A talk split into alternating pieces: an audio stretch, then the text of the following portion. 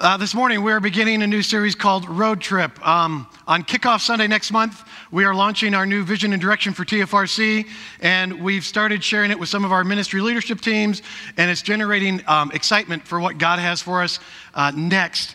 Um, the new vision builds upon our previous vision of a vibrant community passionately modeling the life of Jesus Christ throughout the Magic Valley. Um, our series road trip is a lead up to that fall vision kickoff. Anytime you take a road trip, there are things that you can expect to happen on the road, uh, things that you do in the car to pass the time, uh, you know, snacks and pit stops. Uh, someone asking, Are we there yet? Um, when you go on a road trip, uh, you need to get ready for all of the things that happen on a road trip. Um, God is leading to a TFRC on a new journey.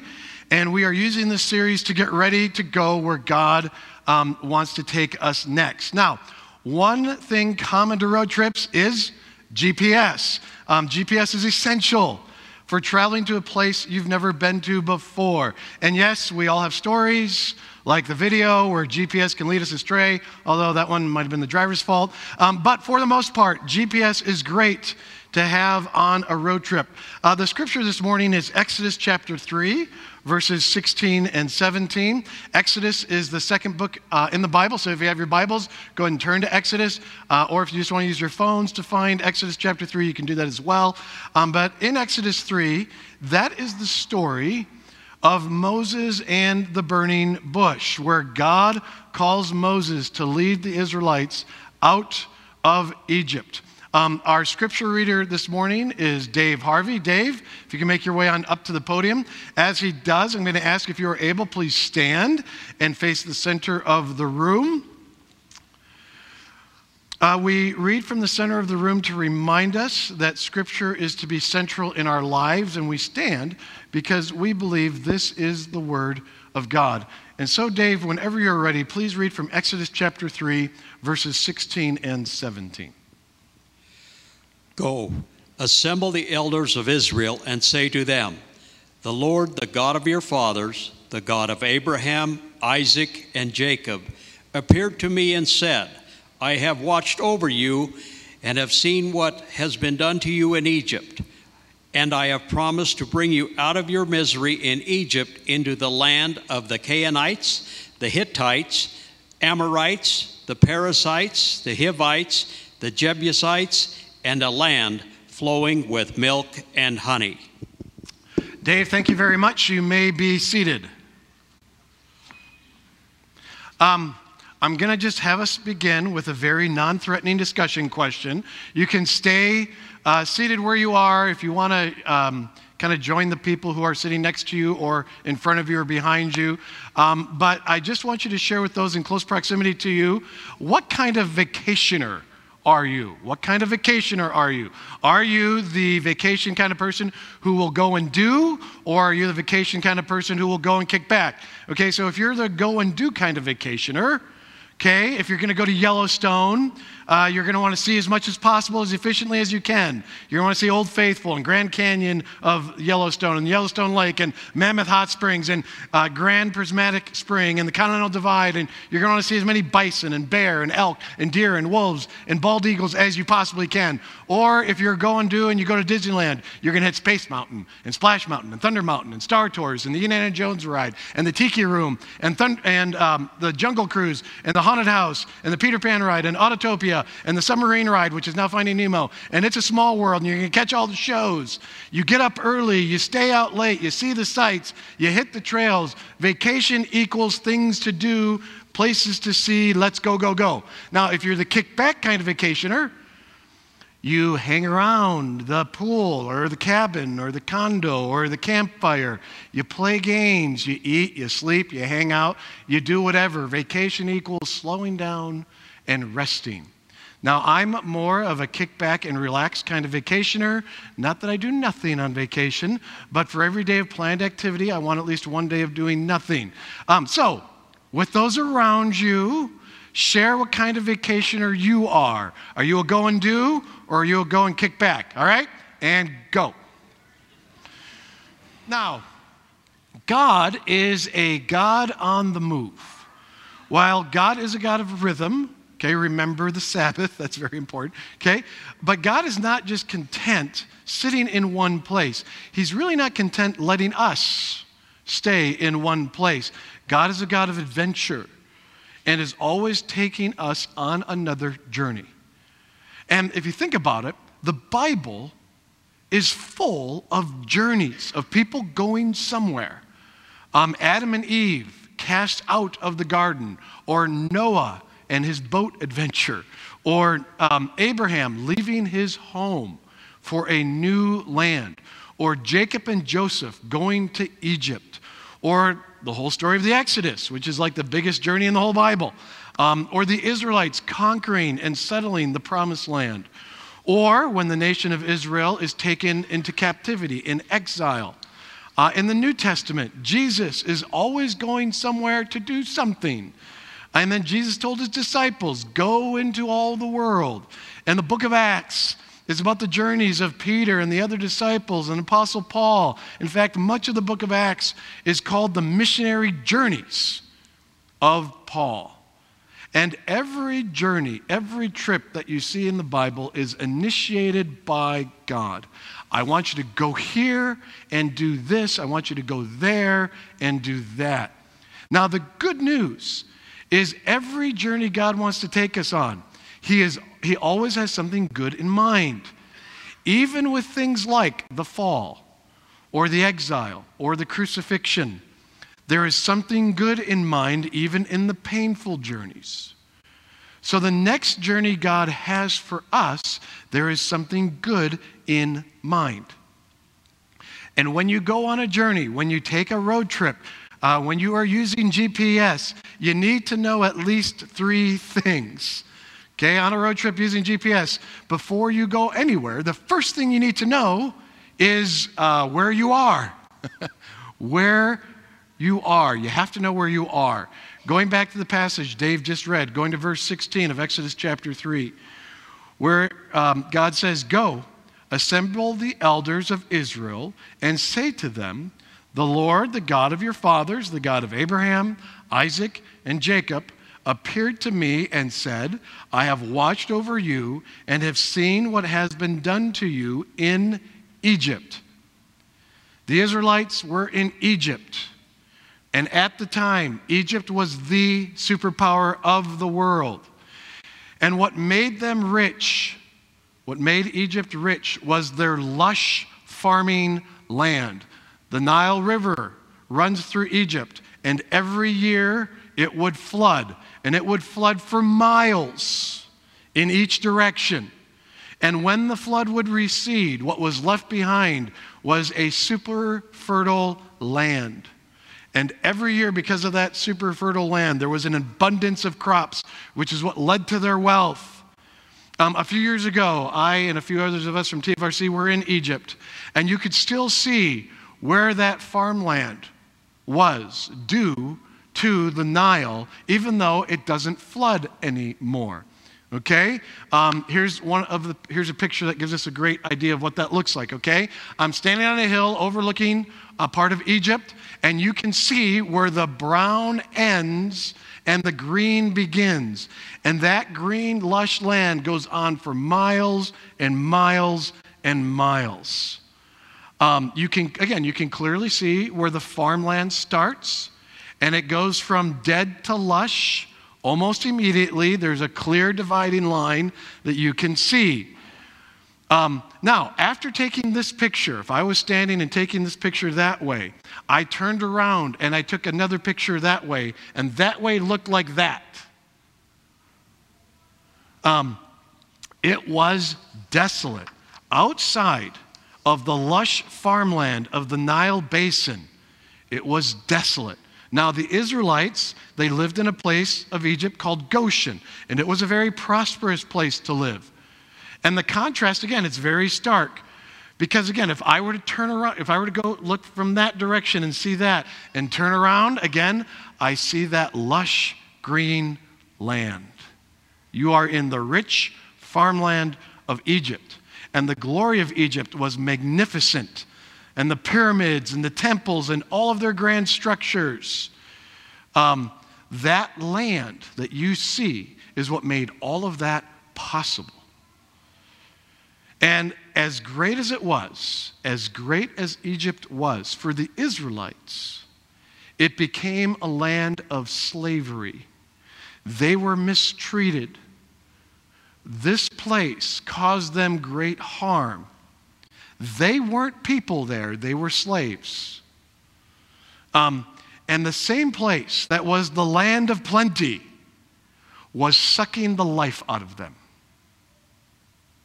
And God says, I have watched over you in Egypt. Now, this idea of watching over isn't just kind of standing off at a distance, sort of like what I'm doing here and just seeing what's going on. The idea of watching over comes with the idea of looking out for, or paying attention to, or caring about, or being ready to act. It's sort of like when our young kids are playing in a pool and parents are watching over them. It's that kind of watching over. Well, God was watching over the Israelites. And where were the Israelites? They were in a land of plenty, having the life sucked out of them. 1 Corinthians 13 says, Examine yourselves to see whether you are in the faith. Test yourselves. You know, we are challenged to know where we are in our faith. You know, the group of, there was a group of eight of us that worked on the new vision and direction for TFRC. And one of the questions that we asked ourselves was who are we as a community of faith? The good, the bad, and the ugly. Because we can't go anywhere until we know where we are. Do you know where you are in your faith? Do you know what is bringing life to your faith?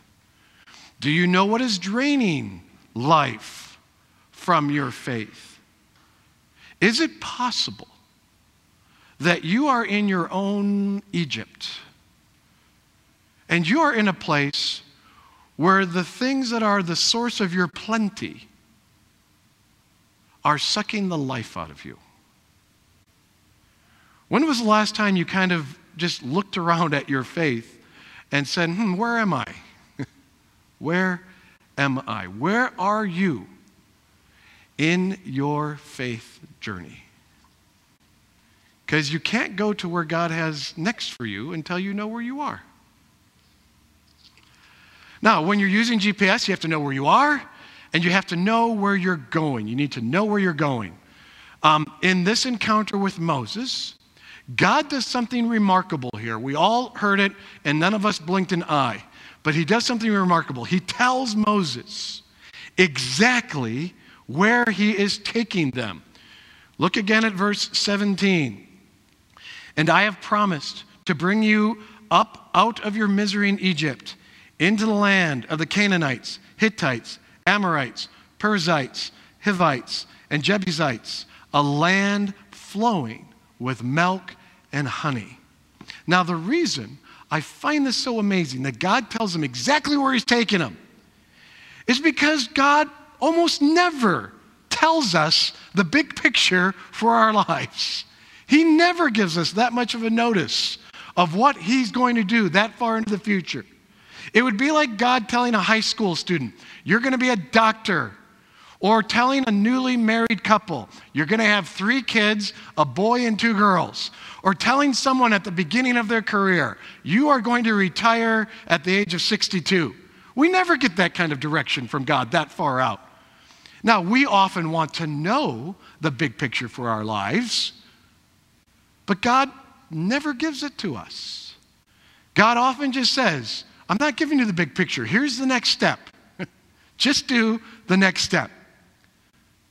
Now, he tells the Israelites exactly where he's going to take them.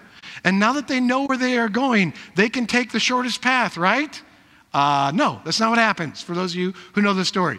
There are a couple of routes they could have taken, okay? And just let me show you a couple of those routes. Okay, the first route, go ahead and put that on the screen. Okay, the green route that you see Okay, let me just kind of show you what you're looking at. On the left part of the screen where the green route begins, that's Egypt. Egypt, you should be able to see where it says Goshen there.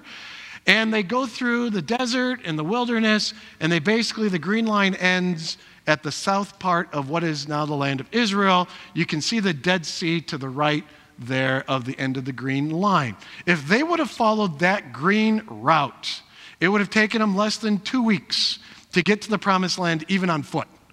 Okay? Um, there's another route they could have taken. It, that's going to be an orange line. Go ahead and show that route. Okay? Um, that orange route would have taken about the same amount of time, maybe a little longer, but still would have been less than two weeks. But they end up taking the red route. Go ahead and put the red route on there. Okay? This is the way they go. Keep watching. Keep watching. Keep watching. Okay. Um, it took them 40 years. Now, I'll talk more about that in a minute. But here's a bottom line, okay? Is that when the Israelites saw where God was taking them, they didn't want to go. We want God to show us the big picture for our lives. You want to know one of the reasons why God doesn't show us the big picture for our lives? It's because if we knew everything we were going to experience in our whole lives, we would never go. Okay? Think about it. Now, I'm the lead pastor here at TFRC. I love where God has me. But if I would have known the journey to get here when I first started, I never would have followed God's leading. Never, ever, ever, ever. Now, let me explain. Okay? It took me five years to get my bachelor's degree, and in that five years, I was always doing some kind of ministry. And then after that, on top of those five years, it took me nine years to become ordained in the Reformed Church. It usually only takes three to four years. I'm kind of slow, right? It took me nine years. In the entire nine years, I'm doing some kind of ministry. And then after that, I served here, you all know this, for 15 years um, before taking my current role, role here. Now, um, looking back, that journey was great, especially the 15 years that I was here before I became the lead pastor. But if you would have told me at the age of 18, hey, in 30 years, you're going to arrive at a place where God wants you to be, I would have said, 30 years? You crazy? Thanks, but no thanks. I'm going to do something else. Which is why God says, just trust me for the next step. Just trust me for the next step. Now, quick uh, qualifier I also know that while I've arrived at this place where God wants me, there is more journey to come. I really haven't even fully arrived yet. I get that too. Now, again, God probably hasn't given you the big picture, but God will show you at least the next step of where you need to go. And so, regardless of how much God has shown you, where is God wanting to take you? Where is God wanting to take you? And here's a little hint. It will not, it will, wherever God is wanting to take you next, it's going to take you out of your comfort zone. You see, we are very interested in being comfortable. God really doesn't care about our comfort, okay? Doesn't really care about that. He wants to take us on a journey. And so if your answer to where is God wanting to take you if your answer to that doesn't take you out of your comfort zone, you have the wrong answer. Okay? Um, so we need to know where we are. Uh, we need to know where we are going, or at least the next step. And then the last thing we just need to know is you know, it's time to get on board. you have to know. It is time. Now is the time to get on board. God tells Moses, I'm bringing you to a land flowing with milk and honey.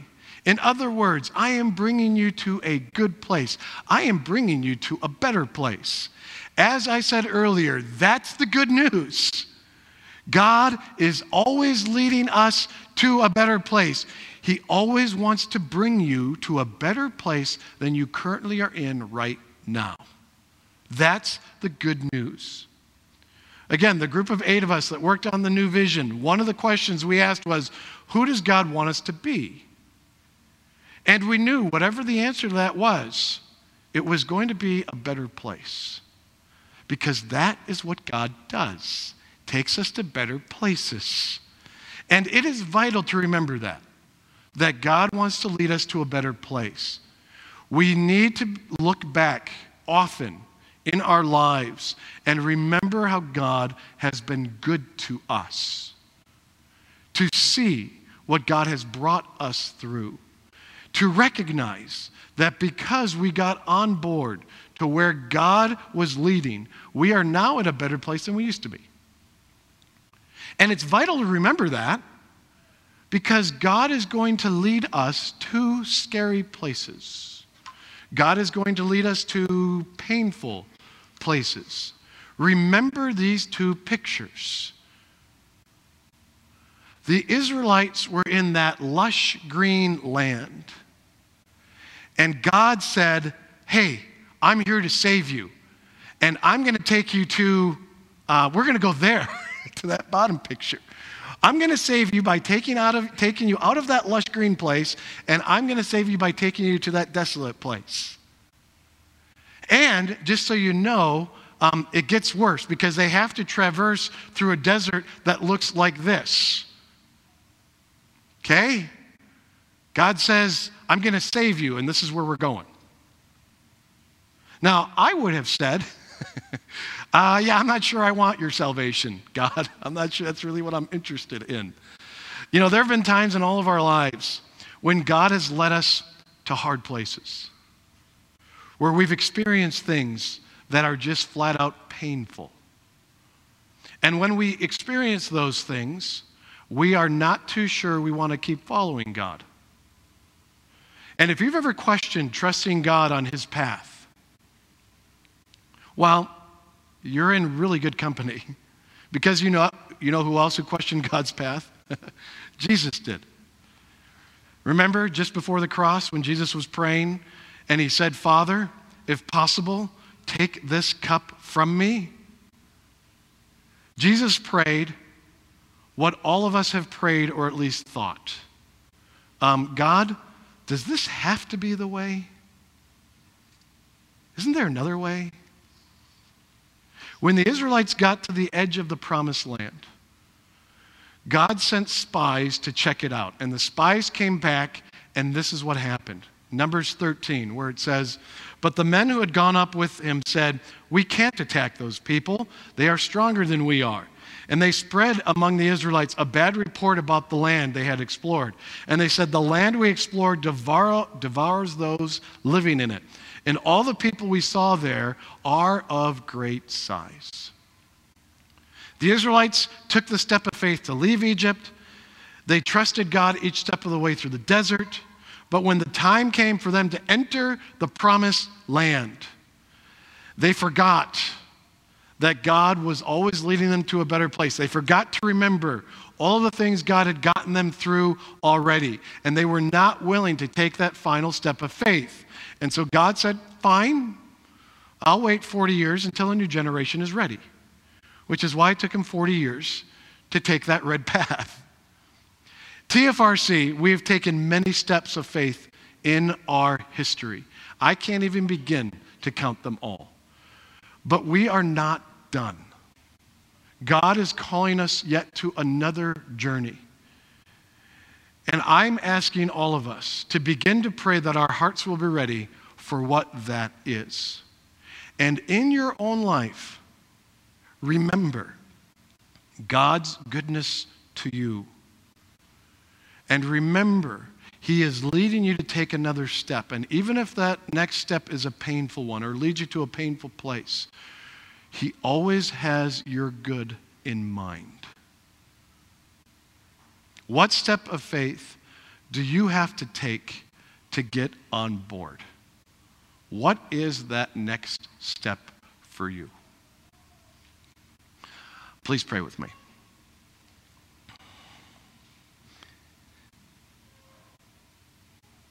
Lord, as we do remember, as we look back in our lives, Lord, we can see your goodness to us.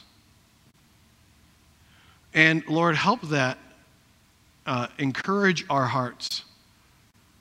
For Lord, um, you often ask us to take steps that we either A, aren't that thrilled to take, or B, are too busy to take, or for some other reason, we're just too scared to take. But Lord, I would ask that you would encourage us by reminding us of the mighty ways you've acted in our past and reminded us that your goodness never ends, that you are looking to lead us to yet our new, better place. Lord, we thank you. And it's in the name of Jesus we pray. Amen. May the grace of the Lord Jesus Christ and the love of God and the fellowship of the Holy Spirit be with you all. Amen.